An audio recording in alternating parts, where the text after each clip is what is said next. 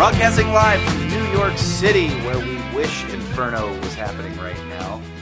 It's Matt and Brett Love Comics. This is one of your hosts, Matt. Hi, I'm Brett.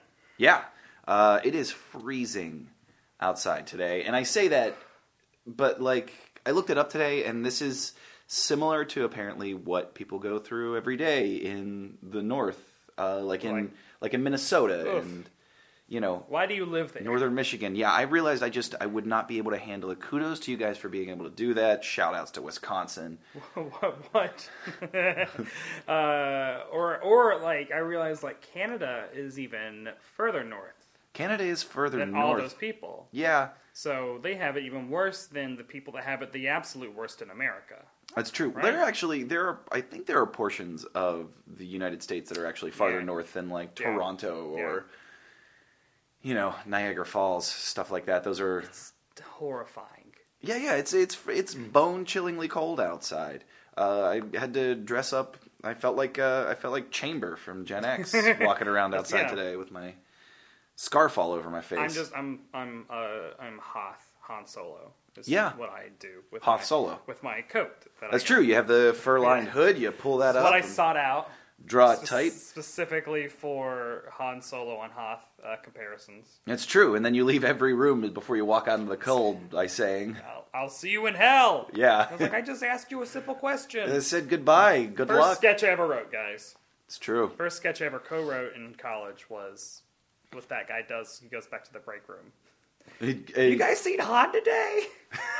he's, He's being a real jerk. Yeah, I like it. Um, it's actually on YouTube. I think you can find it on YouTube. Look up Echo Drama. E ECHO. Yeah, because Echo Base. So it's Right. like Echo Drama. It's in the Echo Base break room. My friend Laurel plays Princess Leia.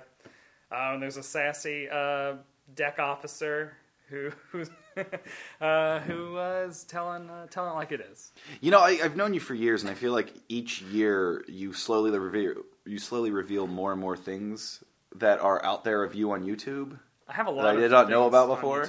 I don't. I actually don't know if my Star Wars movies from my freshman year of high school are still on YouTube because uh, the music rights. Because I used all the Star Wars music. And Yeah. When I made my special editions, when I got them transferred to digital in college, I re- Right. I re-edited all of them and added in sound effects, Mm-hmm. uh, and I ended in uh, soundtrack stuff. But YouTube gets like, you can't have that. It's copyright infringement. Uh uh, honey. Whatever. So I don't actually know if you find my freshman year of high school Han Solo trilogy, prequel to trilogy, if you actually would watch it. What was it called?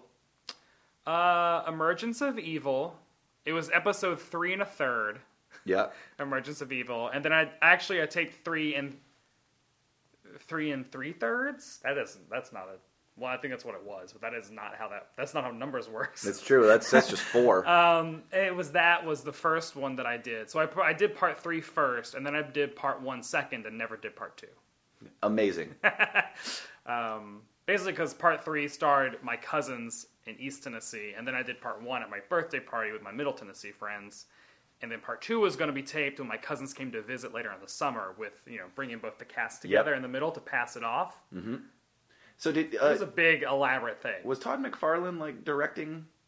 No, Rob Liefeld was consulting. Oh, okay. He was my uh, he was my pacing consultant. He Yeah. was, like, he was managing my workflow. You remember he what- was like, "Don't you don't have to finish it." You, you, do you remember what they did with Spawn in the early '90s? Did like they did they put things out of order? issue 16 came out, and then a couple of months later, issue 20 came out, Wow. and uh, they wound up. They kept going forward from 20 too, and they were like, "Don't worry, we're going to get to 17 through 19," and they wound up publishing 17 through 19 later. Uh, it was uh, I think it was Grant Morrison and Greg Capullo oh wow. uh, did a three part story about Harry Houdini.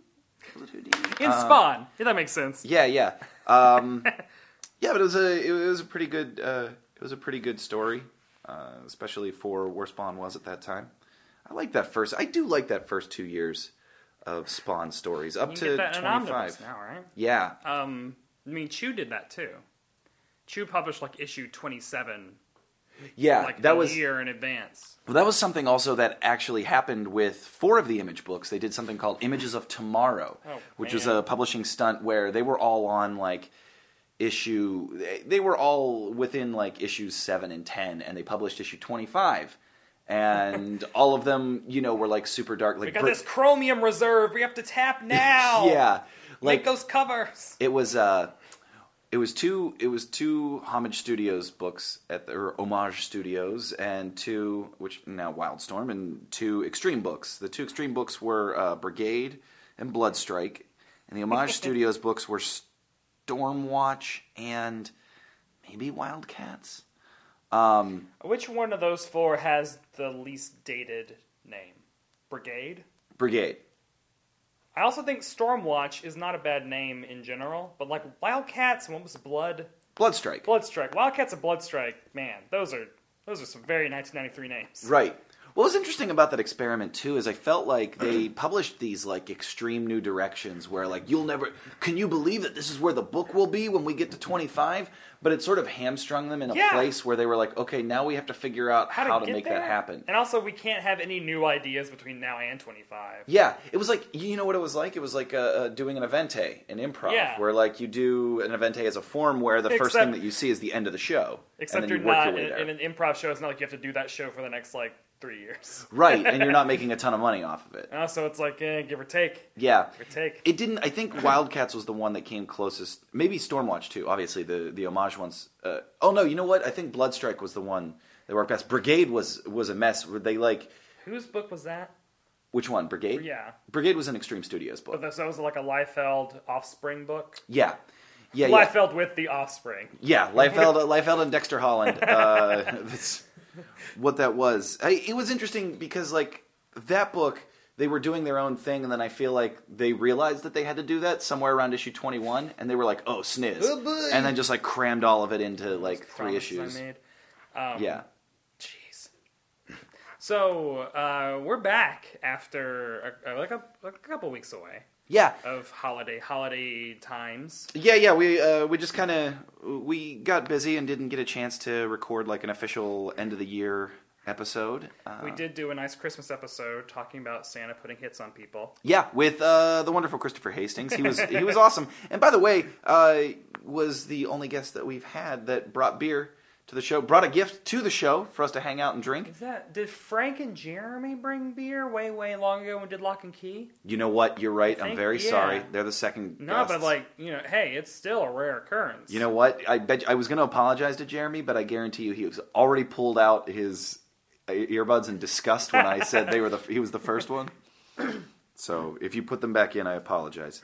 It was a it was um that I think Thanksgiving coming so late uh it was like a one two three punch of like Thanksgiving, Christmas, New Year's. I mean, Yeah. Christmas and New Year's are a week away. That's how calendars work. Yep. But this is the latest Thanksgiving can ever fall. So like Thanksgiving and Christmas just felt way too close together, especially for people that travel for both of them.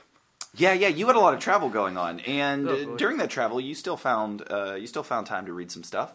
Uh, I did a lot of reading. Yeah. I drove drove everywhere. Yeah, So- yeah, you guys split driving duties, and then when you're not driving, you'll wind up uh, pulling out the iPad. Yeah, or um, if it's in day uh, daylight, I'll I always take some trades that I have intentions to read and never end up doing.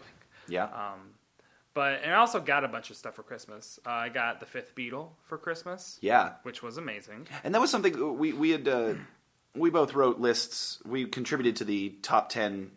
Uh, we contributed our top ten lists to the Comic Book Resources top 100 books of 2013. Yeah. And something that we had been discussing while we were writing them was that you had not yet seen the fifth beat or I- read the fifth Beatle Yeah, rather. the fifth, Be- the fifth, the Fifth Beatle, the Brian Epstein story. Oi. Oi. ah, okay. We're, we're, this was a mess of a segment. Anyways, the point being, you had not yet read it, and we still had to turn in our lists. And after you actually got to read it, what did you num- think? It was number one. yeah. Um, it was number one. It was my number one single issue because I also did a two-parter thing for my column where I put where I published my own personal top ten ongoing series of my own top ten uh, single issues, which you can read at comic book resources. Search for In Your Face Jam. Yeah, go I under it was like inyourfacejam.cbr.com. It's not that. comic book resources, and then under the uh, columns, columns tab, tab, go click to on In Your Face, Jam. Jam. and you'll be able to see my top ten list. But uh, Young Avengers number four was what um, was my number one issue. It's now my number two because I, I we were I was reading uh, Fifth Beatle on Christmas Day, like night. Yeah. In the bonus room at my sister's house, and I just kept having to show Sebastian, my boyfriend, more pages. Like, look at this. look at this. Yeah. Look at this. It was. It's the most gorgeous book I've ever read. Like, yeah, yeah, it's so- absolutely incredible. The the the art in it is just like almost dreamlike. Yeah. Uh, also, in art, I've never read any of Andrew Robinson's stuff, so it's also like I. It was a writer, I, Vivek Tiwary, Mm-hmm. but I don't know. I mean, he's a he's a Brian Epstein like scholar, like he's Yeah. a Beatles guy. I don't know if he's ever written a comic before. And from reading the forward or the afterward, like it sounded like this was his passion project, and this is maybe his first comic book work. Yeah. So it's not like these are creators I've never uh, experienced before. So I like that. I like Yeah. being blown away by things that are totally new. Yeah. The, what I really loved about it too is that there's uh, there's there's unspoken elements where like the art the art tells the story instead of the script. Yeah. You know, and, and there's a lot that that stays open to interpretation, and it it really allows the uh, the reader to ingest the story Yeah. in, in different ways. It's not as uh, it's not as focused, and it doesn't hold your hand as much throughout it. It tells the story, and it's it's worth reading and rereading. I've read it. I've reread it since initially reading man. it, and found new great things. I should do that. Yeah, Um, and Kyle Baker too. Let's not forget Kyle Baker's co- contribution. what does he do? I think that he. I, I'd imagine that he did some of either the inking or or like the color wash over it. And when it becomes cartoonier, that is very clearly Kyle Baker's style. Okay. Yeah. Yeah, it, it's a it's a really great book, and it's also I mean I've been kind of fascinated with Brian Epstein for a, a long time. Also because I mean he's uh, one of the few. I mean, he's a gay man, like he's a gay Yeah. man from the '60s, uh, and so looking for gay role models. I don't know, kids.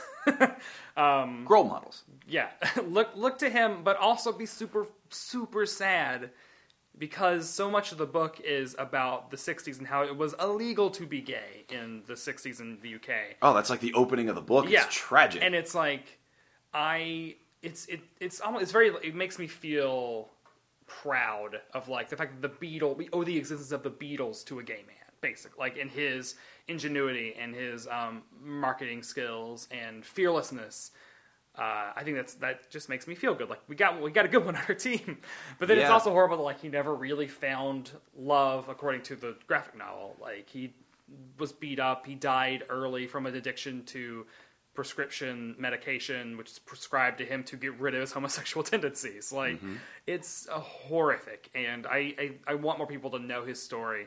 Uh, because it's a fascinating story, and he deserves all the credit he can get.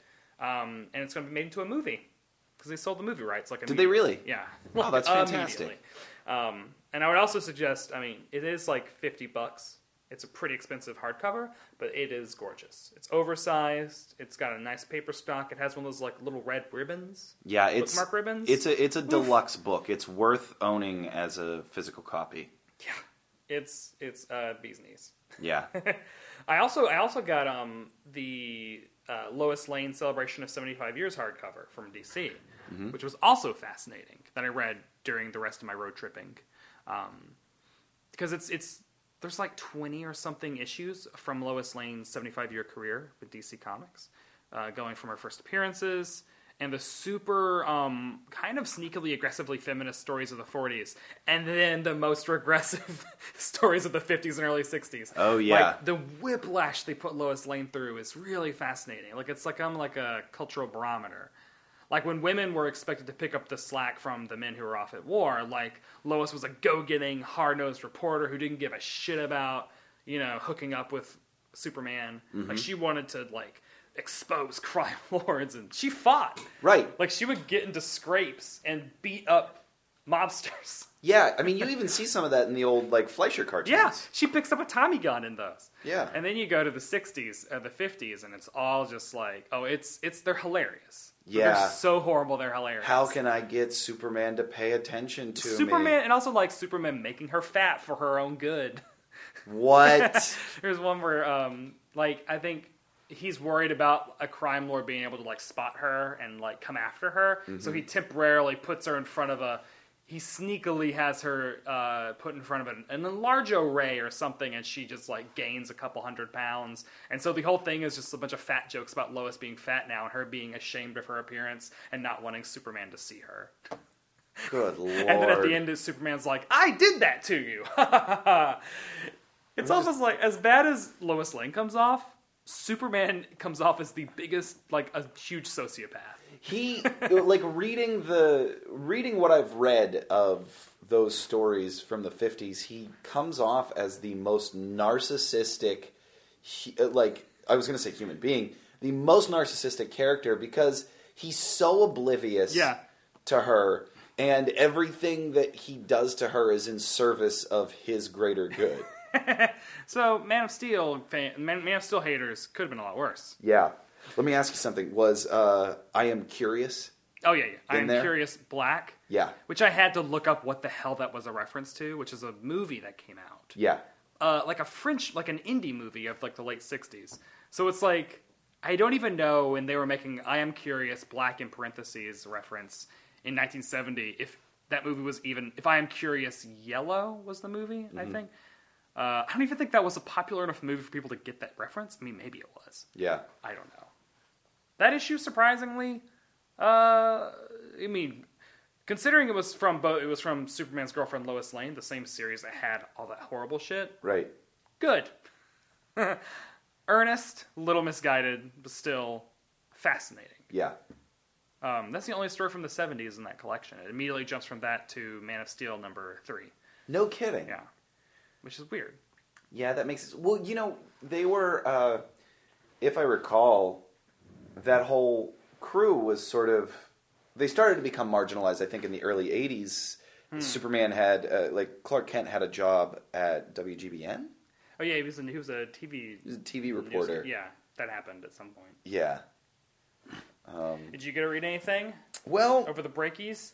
Over the breakies? you know, I caught up on I, I caught up on all the uh, caught up on a lot of Valiant current Valiant stuff, Oh, which I love. Um, Unity's great. Uni- the Unity Unity War? Is that what's Uh, happening right now, or what is it? Well, it's it's technically called that. The book is called Unity, Okay. and it's basically about. Um, first off, we have to get to the original Unity at some point Yeah. on this series. I keep telling you about it, and I I love. I really love the stories told by the first few years of the original Valiant crew. Uh, but what they've done now, basically, you know, they're doing a really good job of taking the repercussions of the ideas behind these characters. So, uh, Aric of Dacia was this Visigoth who is kidnapped by spider aliens centuries ago, right? Centuries, centuries ago. He's kidnapped off of, like, the plains in Europe yeah. and turned into a slave worker on a spider alien ship. But because he is like fearless and tenacious, he starts an uprising and acquires what they worship as their god, which is this seed that grows into an armor that no spider alien can ever actually wear. Hmm. There's always a ritual where one person, one spider alien attempts to be worthy enough to do it, and they always die. They always die, and the secret is they're always supposed to die. The higher council knows that no spider alien can actually wear this, but uh, the but uh, Aric is able to put it on and wear it, and becomes like a living weapon. You know, he escapes he escapes their captivity, um, and he heads home. He heads back to Earth. By the time he gets back to Earth, it's modern day. Oh. It's modern day. He's very confused by modern times. He's angry, Hey, I'm confused by modern times. You Sure. Know? I'm like, oof, we've all been there, brother. but he's filled with rage. You know, he's filled with rage yeah? that like keep explaining. it. yeah, the the I've world that he knew is gone.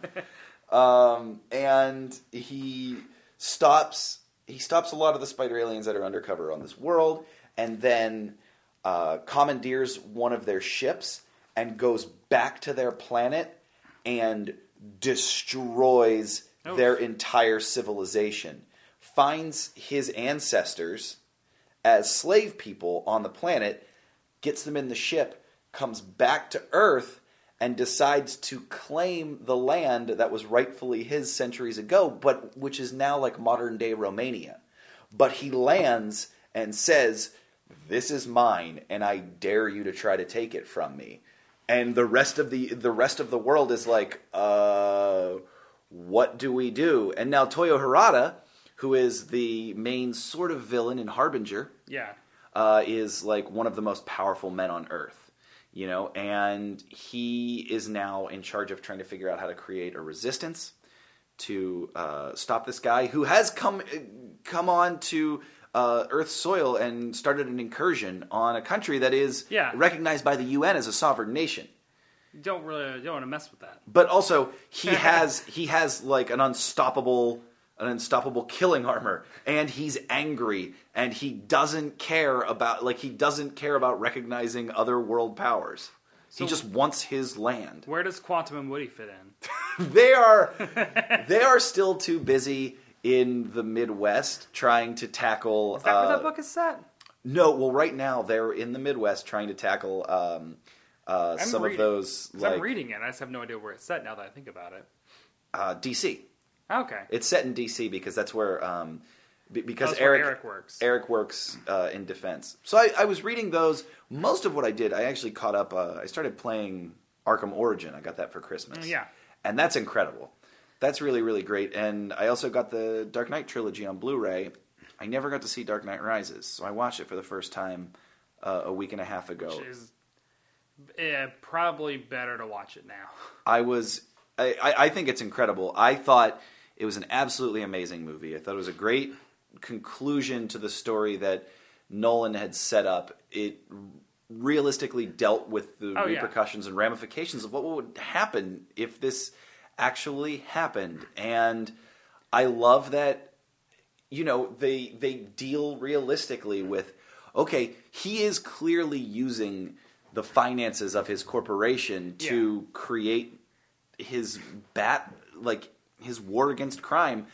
And once it shut down most of the profits dried up for Wayne Enterprises and, and what happens there. And I will say that the Bane fight the the initial Bane fight in the sewers was one of the most horrifying Yeah. fights the the part where he just starts punching him in the head and I think he gives him a stroke right like that's what's implied Oh yeah. like because he keeps punching him in the head until uh until Bruce's mouth like slacks on one side like part of his part of his mouth goes He like slack breaks, he breaks the cowl. And he breaks the Yeah. cowl and and Bruce's mouth goes like that's what happens when someone has a stroke Yeah. and he's hitting him in the brain and they've already established that he has brain damage and that like I I gasped I was I was terrified and then he kicked him like he kicks him into the sewer and my god like Yeah, that was really good.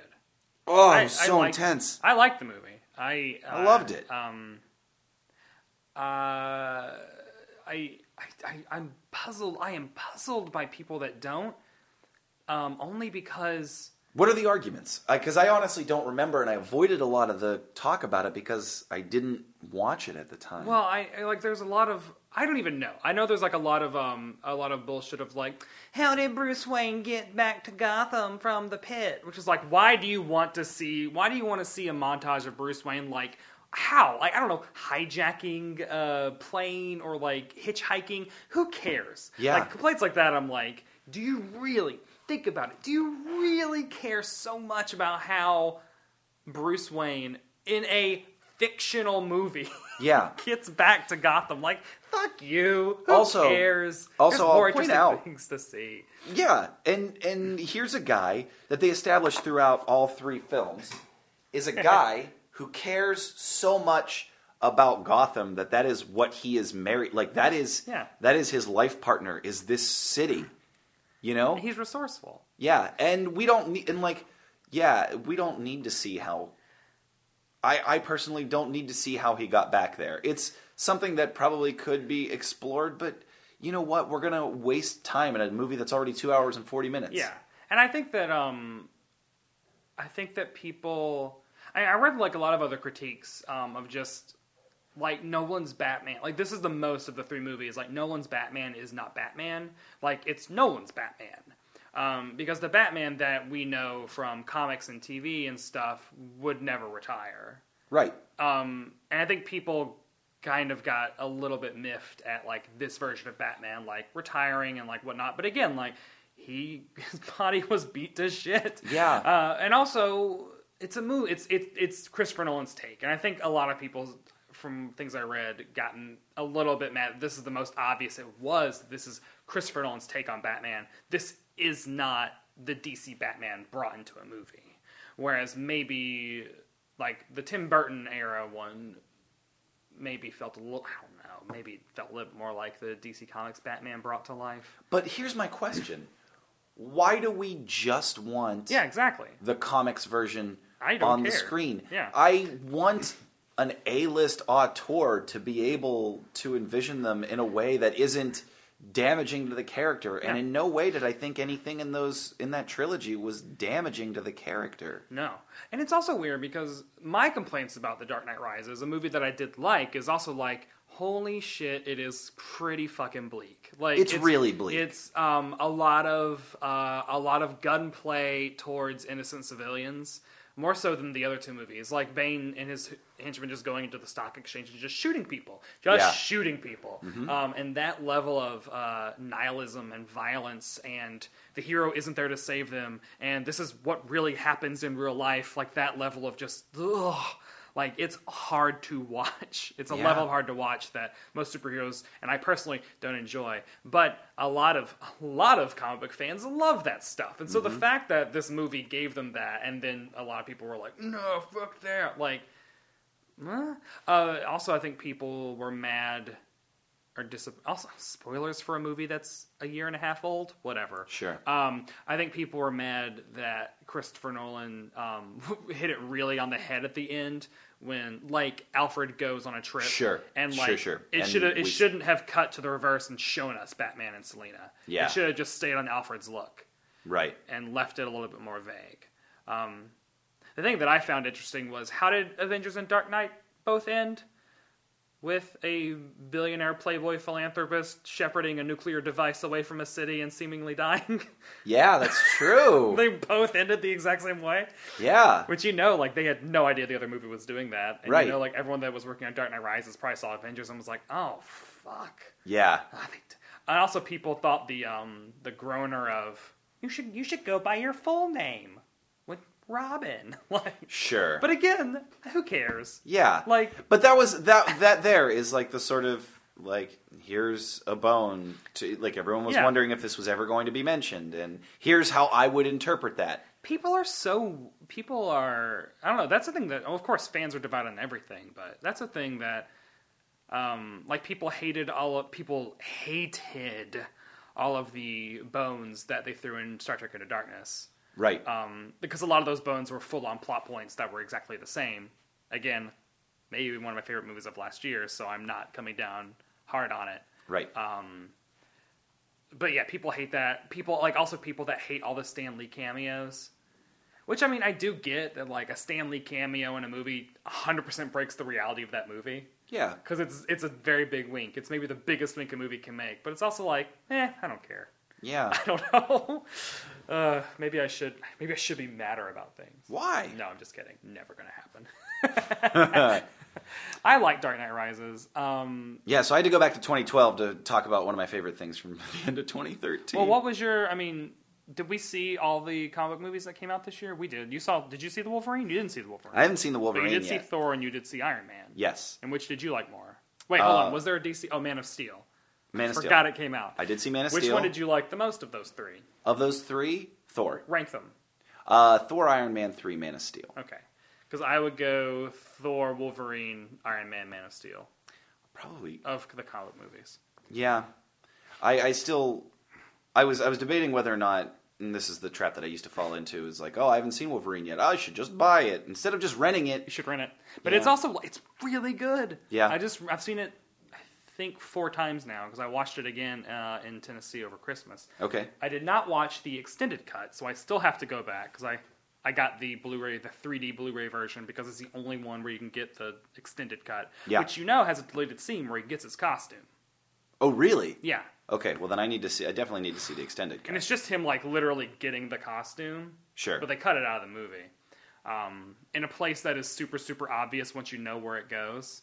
Because when I when I first saw the movie, I was like, they cut something out because that that uh, exchange was very weird.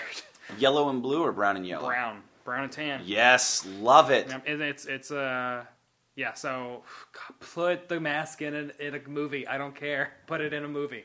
Um, but I thought Thor was fantastic, and I only saw it once.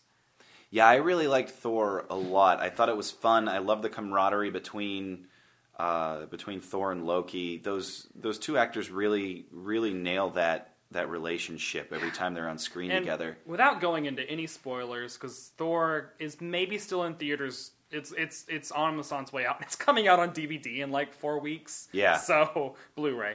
Um, also, Thor incredibly surprising.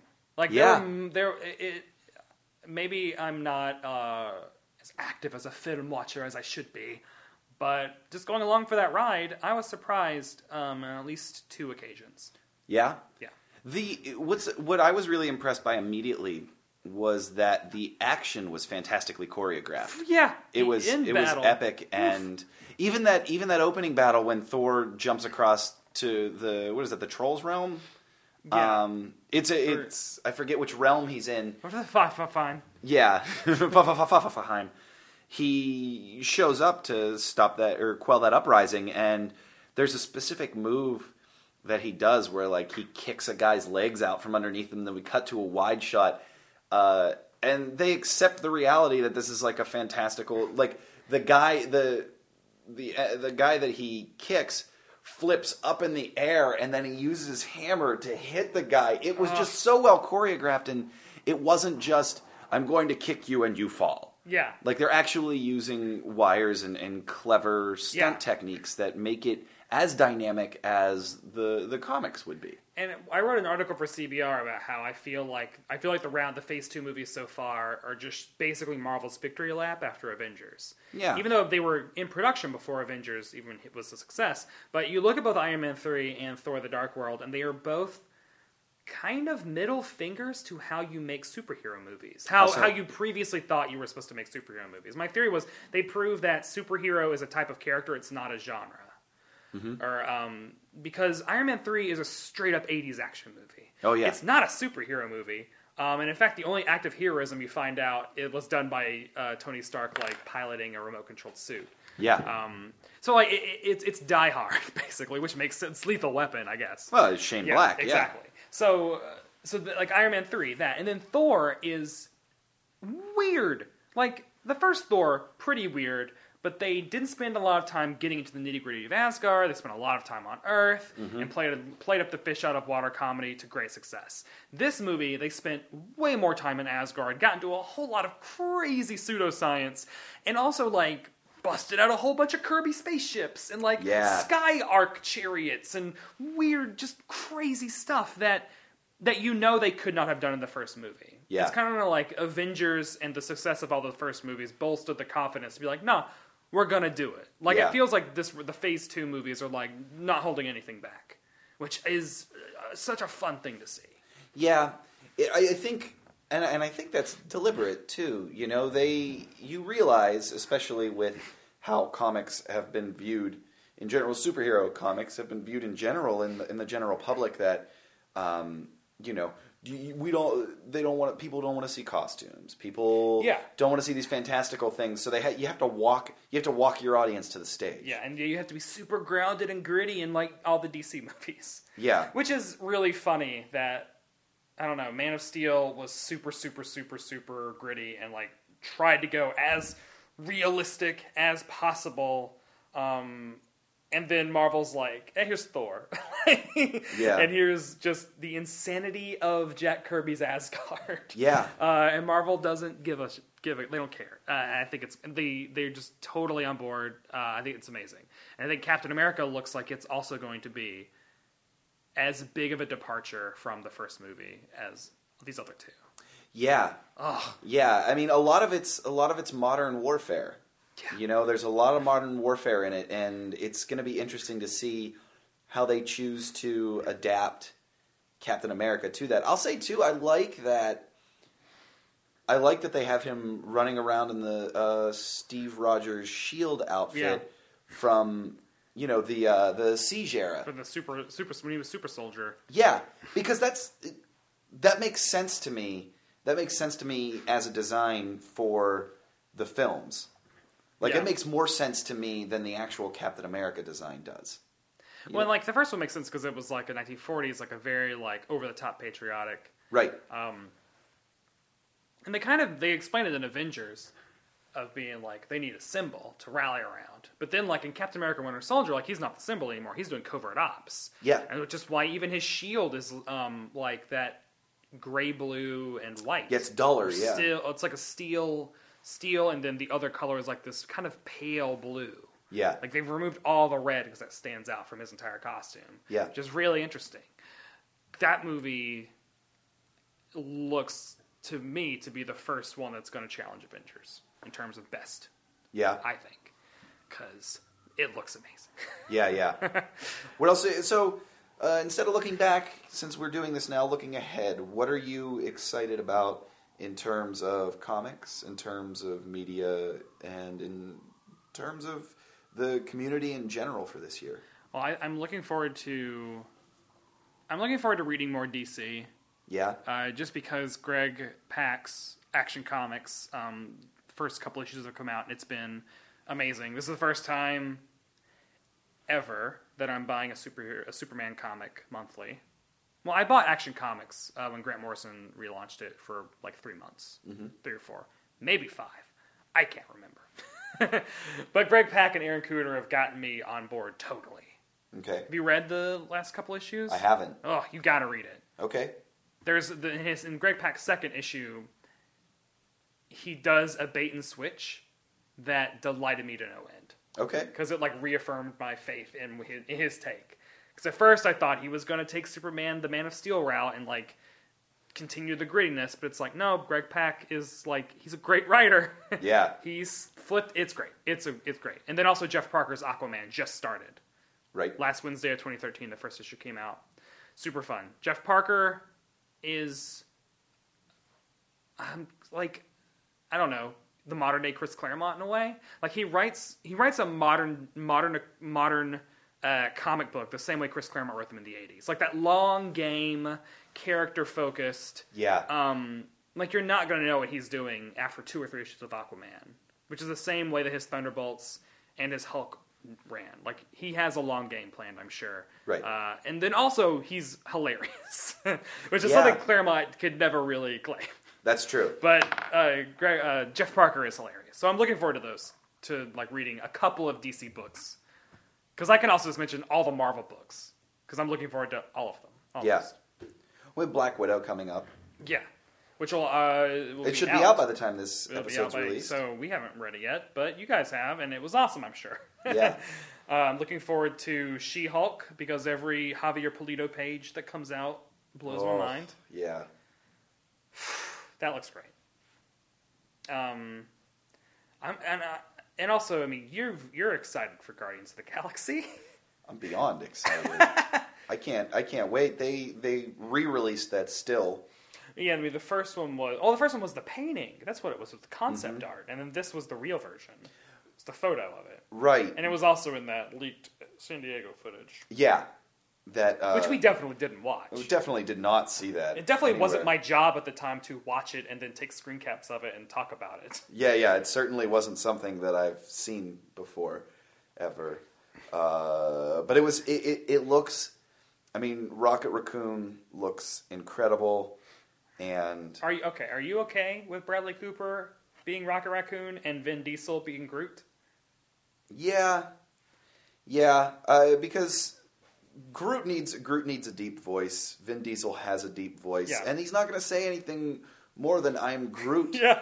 the entire film. Even if he does do like a Silent Bob thing and say something else, it's not going to be that. Like I imagine it's going to be something just like "Sorry," Yeah. right? And also, not to maybe alienate a lot of podcast listeners, Vin Diesel is not a good actor. I'm gonna throw that down. Yeah. After watching a bunch of the Fast and Furious movies, he's definitely, man, I don't know. Vin maybe, Diesel's good at being Vin Diesel. Yeah, maybe Dom Toretto as a character is very like, "What's up for the family?" blah, blah, blah." Yeah. like kind of half sleep baby talk. Sure, I loved Fast and Furious six and five, so don't right. don't come at me with the hate. But I, if we're gonna have Vin Diesel in any Marvel movie, Is perfect. Right. Have you ever seen Boiler Room? No, I recommend seeing Boiler Room. He was really good in that. Uh, that was very early in his career.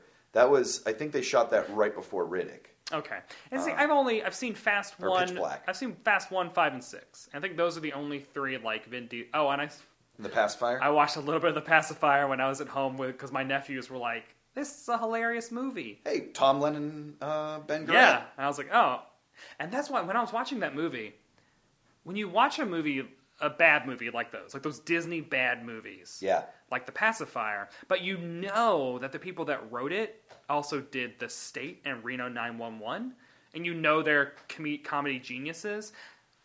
I I then like can't view the movie the same way because it's like no, I know that they know this is a bad joke.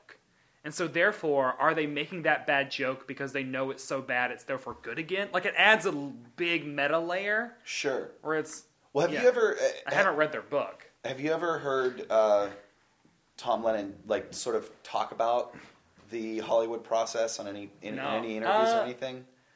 Maybe on the Nerdist episode that I listened to, but that was years ago. He has a really interesting.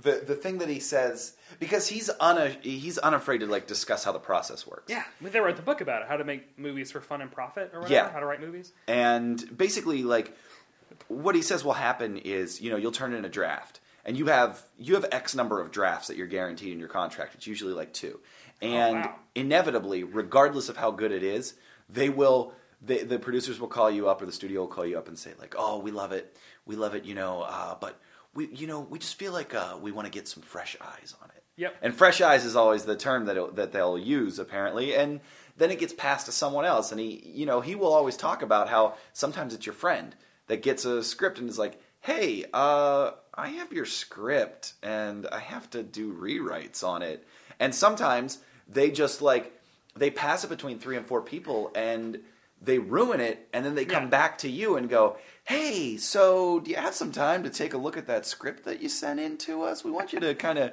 come back on and put the magic back into it." And it's like, uh, I have to imagine that it's like, you know, they sold something and they were like, "Great, we sold this story, and we're not that invested in it, so like, whatever you're going to do to it is what you're going to do to it." Yeah. They wrote Herbie Lovebug, Yeah, I mean, they made a lot of money or writing. what was it called? Uh, Herbie, Rides Again. Fully loaded. Fully or, Loaded, Or was yes. it reloaded? Something Yeah. loaded. A lot of loads. Lindsay Lohan Yeah. was in that. But uh, are you and you're okay with Rocket? I'm okay with Bradley Cooper being Rocket. Now, yes, I think that it should be like Statham doing the voice Okay. because he was origi- he was originally very British. He was very British in his like first appearance, and I then bought the Marvel Premiere Classic hardcover of his miniseries that you won at my Dirty Santa game. oh boy, that's a whole So story. I haven't read it yet, but I got it for like Uh, four bucks. Thank so- you, by the way, Brandon, for uh, for bringing that and um, and oh my covetousness. I'm kind of embarrassed by how much I wanted Most that. excellent Dirty Santa game ever, I would say. I mean, it was epic. yeah, it was pretty epic. There was a lot of wheeling and dealing I that I did to get that. I, around Christmas time, I read people uh, hating on the Dirty Santa, White Elephant, Yankee Swap, um, Christmas Jinxie, Snowy Hullabaloo Yeah, gift exchange game. Um, like, oh, why do people do this? I always get junk, and and I feel bad for them because they don't understand the joy of my game at my party because you get thirty improvisers going. yeah, First of all, improvisers like weird stuff. yeah. So Jackalope Bank, a weird cactus, or this year uh, Rocket Raccoon, a weird drone helicopter, Yeah, some Star Trek eight x tens. I did what I got the Michael Jackson pop Yeah, vinyl yeah. figure, and I got a piece of parchment paper and I burned the edges and sanded it and wrote that it was like the totem, Totem his- containing yeah. Michael Jackson's so- eternal soul, and that he was actually on the dreamscape fighting evil. And our It was uh, amazing. friend of the show, Kirk D'Amato, wound up winning it and loved it. Highly desired it. Um, we have fun. We we bring good gifts. A, and then also people have fun with it. Right? I don't know. I feel bad. I feel bad for everyone that doesn't get to play. Yeah, it, it's not about the money that you Cool, spend. cool it's about plug. like Cool plug for my Christmas party. yeah. Cool plug. You're all invited next year, guys. No. Brett has an amazing apartment. You're gonna love it. It's so nice. I, I, but I'm, I don't. I can't even really remember what Bradley Cooper's voice even sounds like. Ah, he's just a very he has a very white American Yeah. male voice. It doesn't seem It's like kind of cocky, and that's what I think Yeah. is going to be good for Rocket Raccoon. That makes that that's the only thing that makes sense. Mm-hmm. Um, so, eh, no, I'm fine. I love that they got like the two biggest stars and made them a raccoon in a tree. Yeah. I love that. Well, that that's the thing too. Like, I think there are going to be a lot of like fast-paced jokes, and yeah, he should sound like Statham, but I don't know that Statham would be able to get the no, nuance. Cooper can do that. Yeah. Cooper can definitely do that. yeah, yeah, I can hear the rhythms of the type of jokes I expect to come in that movie Yeah. that are in the middle of like a dog fight, Yeah. and then Chris Pratt can do it. Oh, yeah, oh, God, Chris Pratt. Ugh. A, looking hot. B, great actor. ah, yeah, he's he's great. Uh, every time I see him in something, he always brings something different to the table. You should have you seen Moneyball? yes. Yeah, yeah, he was He's great. great in Moneyball. Moneyball. Great Uh, in Zero Dark Thirty. great in Zero Dark Thirty. Completely Uh, unexpected in that film. Also great. Like I'm excited to see because I imagine like Star Lord is basically Andy Dwyer from Parks and Recreation, but not a dummy Yeah, in a lot of ways. Like he's still like, uh, like, yeah, yeah. kind of a screw up kind of guy, and I'm very excited to. s- I'm just I'm really excited to see that character. Mm-hmm. Oof, it's gonna be good. Yeah, I'm excited. I'm ex- obviously excited for that film. I'm excited for X Men: Days of Future Past. Oh, that's this year. That is this year. That is this June. No, they moved it up to May. It's like end of May now. It's like May 25th. Oh, Spider-Man 2 is May 2nd. I watched that trailer and I am so on board. Yeah, I have. I still haven't watched the first one. I, I I'm now. I watched that trailer. I'm gonna get over it. I'm going to watch Amazing Spider-Man in the next couple weeks. I, I, yeah, I, as much as indifferent as I was to Amazing Spider-Man, everything I've seen about Amazing Spider-Man Two has like gotten me weirdly excited about it. Um, which is, I do think it is crazy that a movie that was just kind of a, a moderate hit, they've already greenlit four movies based on it. yeah, Because there's Spider-Man Two, Spider-Man Three, uh, a Sinister Six movie, a Venom movie. yeah, And then also maybe a Spider-Man 4, although the Venom or Sinister 6 movie might be taking the place of Spider-Man 4. right. That's crazy. it's like everyone's like, we gotta have our universe. Yeah, everything's. Marvel really are sort of rewriting the way that people approach uh, blockbuster films, which is amazing. Yeah. Because, like, X-Men, they've already announced X-Men Apocalypse in 2016. Yeah, Um, they're already breaking this. Like singers tweeting photos of them in writing sessions. yeah. And that movie, 20, uh, Days of Future Past, hasn't come out yet. And Wolverine... Wolverine was not a huge hit. Wolverine was a bigger hit internationally. Um, but the thing is, is it didn't cost that much money to make. Right. And this is the thing that I, I desperately want. I desperately want the comic book movie companies to realize is make fifty million dollar budget Wolverine movies with Mangold and Jackman every two or three years, because they'll make fifty million dollars easily. every time. And you and Wolverine proved you don't have to have literally any name other than Wolverine. Yeah, Uh, and these stories, like with a character like Wolverine, also you just need fighting. You don't need impressive powers and blah blah blah. Like, there's no reason why a Heroes for Hire movie couldn't be realistic. Uh, like these movies don't have to be huge budget affairs. There's no reason why a Black Cat movie couldn't be made for fifty million dollars. Those movies would definitely make their money back. I mean, even the most least successful comic movies make fifty million over two weeks at least. yeah. I don't know. I just I want to I want them to I want to see varying budgets in term and like I want to see varying genders. I want to see varying uh, like cast sizes, and I want to see varying budgets with these movies. I think it'll come. I think I think that that will that will come in the next uh, four to five years Yeah, for sure. I'm very interested to see how DC is going to what the final products are going to be from DC's side of things because it's very clear that they want to adopt a similar storytelling standpoint. But they kind of want it all right now. yeah, they want to put it all in Batman versus Superman. Well, that's not DC. Like that's Warner's, and I think that's the problem. Yeah. Is there are like these crazy entrenched people at Warner's that are still. It seems like they're still doing the head patting thing Yeah, with DC Entertainment. That it's like, oh, you guys, I'm gonna take that. Daddy's gonna take that, and he's gonna make something real fun for you. Daddy's gonna make something real fun, and you're gonna like versus it. Superman's going to have. I mean, they were saying Denzel Washington as Green Lantern was a rumor that was going around earlier this week. This is John uh, John, it's John, John Stewart. Stewart, yeah, Love it. which would be great, but also like. How many people are in this Batman versus Superman movie? When are you just going to reveal it as JLA? Yeah. Um, I don't know. I I personally don't. I don't know. I wasn't going to see Batman versus Superman, but now this, since they've thrown Wonder Woman in there in some capacity, uh, I I'll see it. Probably not at midnight. Maybe at midnight. I don't know. Well, not midnight is now 7 p.m. on Thursday, so Yeah, yeah. Why it's not? It's easy. It's Yeah. super easy. um, what comic books are you looking forward to in 2014? Oh boy, um, I am definitely looking forward to the climax of Superior Spider-Man this year. Have they announced what they're going to be? What what what the trajectory of the Spider-Man line is? No, there are a lot of rumors going around right now that April, that these solicitations that are out for April are sort of misleading. That there's something big happening, and we haven't we haven't even reached uh, Superior 25. Okay. which is the end of the current arc. The Venom suit is on uh, Doc Ock right now. What? Yeah. See, I've, I'm I'm on. I think I read issue five.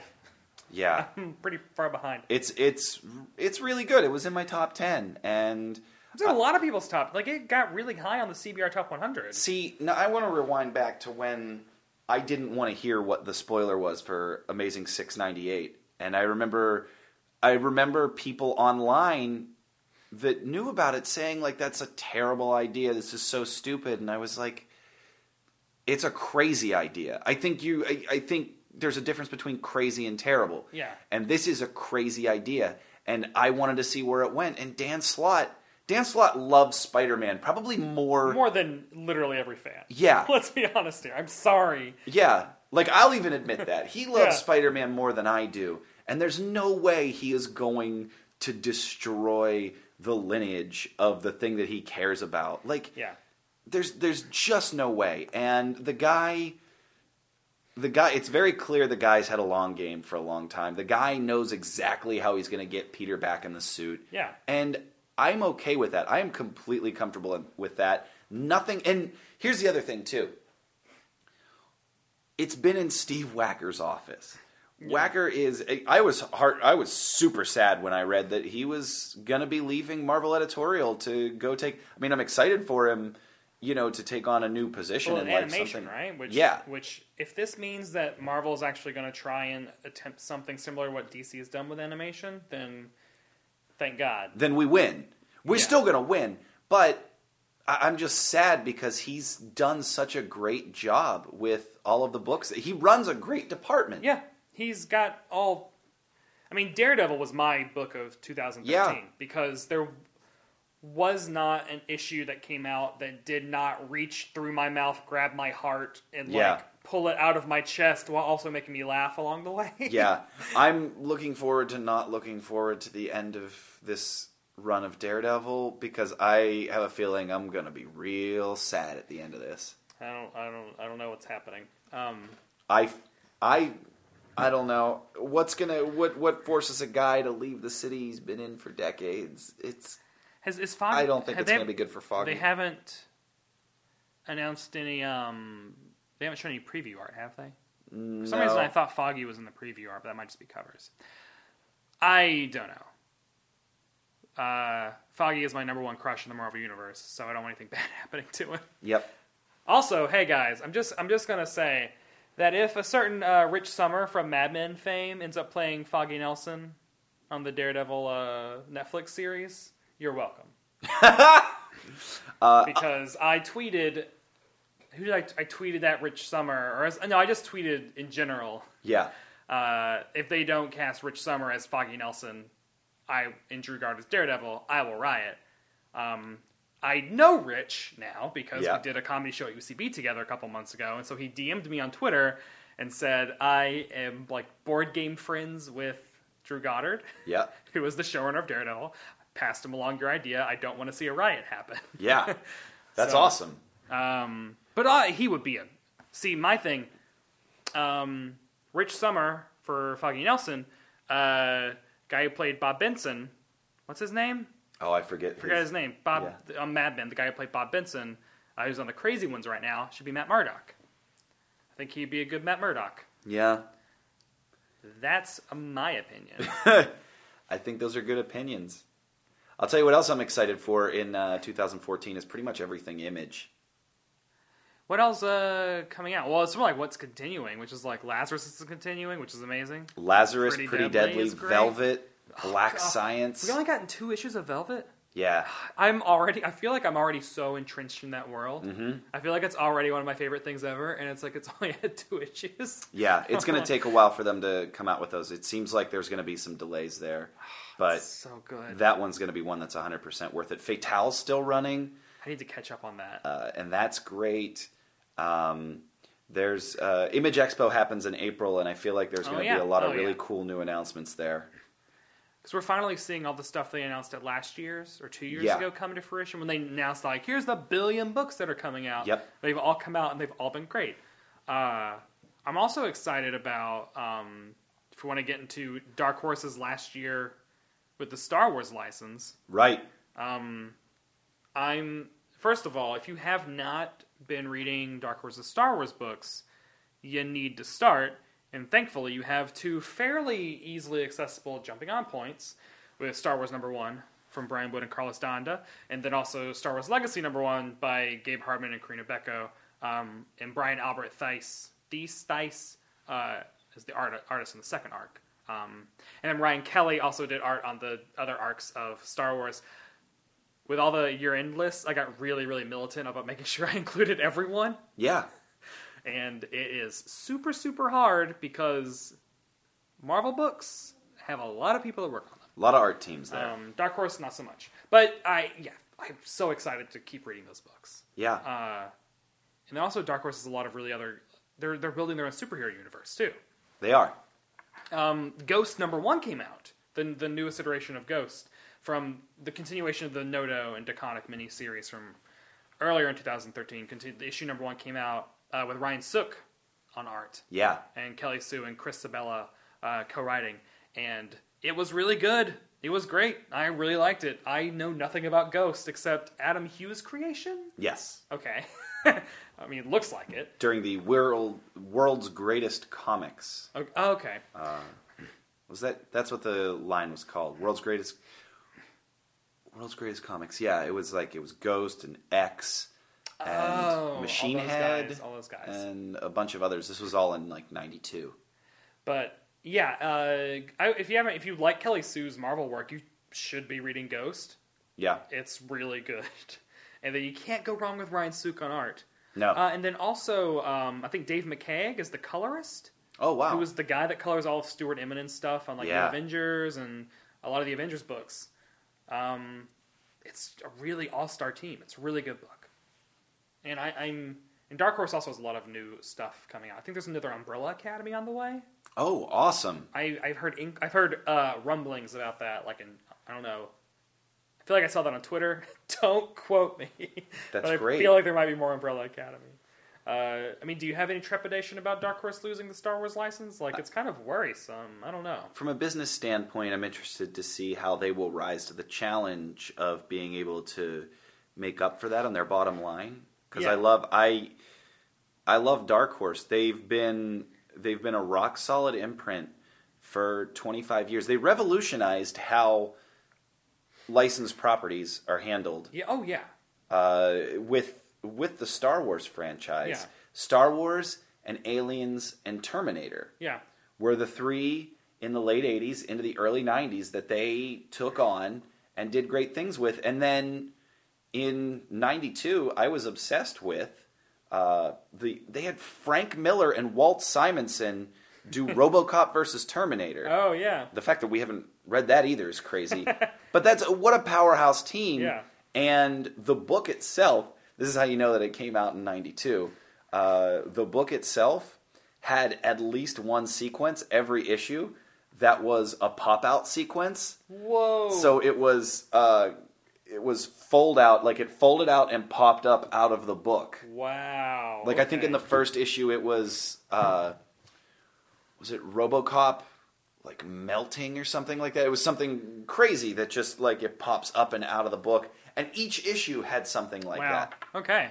I want to see that. yeah, uh, but they've they've always done great stuff. They have great eyes for talent, as you can see with how they're sort of front loading their superhero universe right now. Yeah, I mean they have like uh, like uh, Fred Van Lente and RB Silva's Brain Boy is really good. That Yeah. just started. I think they're on issue four now. Yeah. Uh, they have uh, Josh Williamson's doing Captain Midnight, I do believe. Mm-hmm. Um, and my, my friend Jim, who's been on this podcast, like works on all these books, and he is a a great eye for talent, and then. Uh, is also just re- he's super excited about all these books, and they're, they've all been so good so far. And I, I feel like you know Dark Horse is gonna be fine. Um, it just kind of bums me out that I'm not gonna get to keep reading these versions of these Star Wars comics, right, which is kind of annoying. right. Uh, but you know, I love Marvel, so of course I'm fine with like I'm I'm gonna like enjoy those books too, hopefully. sure. Um, but God, they're just so good right now. Uh, also, Dark Horse does crazy things like the Fifth Beatle because Dark Horse released the Fifth Beatle. So yep. yeah, they, they've they've got their niche. Um, Maybe that's the route that they go with with published materials. That they do a lot more like high end boutique books, like Yeah, the Fifth mean, that's Beatle, where it's very very fancy. that's how IDW makes a lot of their like living is they do those really cool artist edition tomes Yeah. that are so cool. And you've seen like the like super fan editions of the hardcovers that they put out too, right? Oh, wow. They have colored. ed- They have like three tiers of colored editions for certain, um, for certain hardcovers that they put out. Hmm. That like the the red edition has you know the hardcover and maybe like a book plate signed by the artist, and then the green edition has those things plus a sketch on the inside cover, and it's limited to like hmm. 250 copies. And then there's like the the blue edition that has all of those plus something even more valuable if you're if you're that into it. Yeah. And the you know the price tiers are more and more expensive as you go up. Like you could pay like four hundred and fifty dollars for one, but if you feel that that is what that is, that that is the value of that book to you, then Yeah, you have the opportunity to pay for it. Um, what would your dream Marvel Star Wars book be? This is the thing that would require a lot of thought, I think. What do you mean? I mean, like, what creative team? Like, m- people that work on Marvel books. Who do you want on a Star Wars book, and what story are they telling? That's a great question. Uh, well, um, someone tweeted at Chris Samnee on Twitter and was like, "When can we get a Chris Samnee Luke Skywalker book by like by him and Mark Waid?" And Chris Samnee was like, "Make it Han Solo," and we're on board. And Mark Waid was like, "Agreed." So, can you imagine a Mark Waid and Chris Samnee Adventures of Han Solo and Chewbacca book? that's Wouldn't that be that's mind blowing. that would be great. That would be great. yes, Um, I would love to see. ooh, Abnett and Lanning bounty hunters, That's awesome. right? I feel like they've already done that at Dark Horse. Oh, maybe. That's also like going to be the hard thing of like, what? You've already done that at Dark Horse. Yeah, Dark Horse did it. Simpsons did it. Yeah, Dark Horse did a lot, but I think I would love to see Abnett and Lanning do some stuff. Uh, Oh man, this is a real challenge. Well, I'll tell you what, listeners. What do you think your dream team? oh yeah, tweet it at us. yeah. Tweet it. I do us. want to um, either a Matt Fraction or a Kieran Gillen Lando Calrissian book. Oh boy, Matt Like- Fraction. Matt Fraction on that. I would want to see a. Uh, I would want to see a teenage Leia Kieran Gillen book. That'd be great. Right? Yeah. I'm trying to think. Yeah. Uh, I think artists. I think like Jamie McKelvie would be an amazing artist. I like Jamie McKelvie doing like Jedi Academy or something. Yeah. Jason Aaron Jabba book. Ah! Yeah, I'm just freaking out. Bib Fortuna. Jason Aaron's Bib Fortuna. I'd be fine with it. I would be fine with it. See, I don't. I feel like just do a bunch of one shots. Like have a Star Wars series that's like you're Marvel, and you now just have all these, you know, all these great jerks on payroll.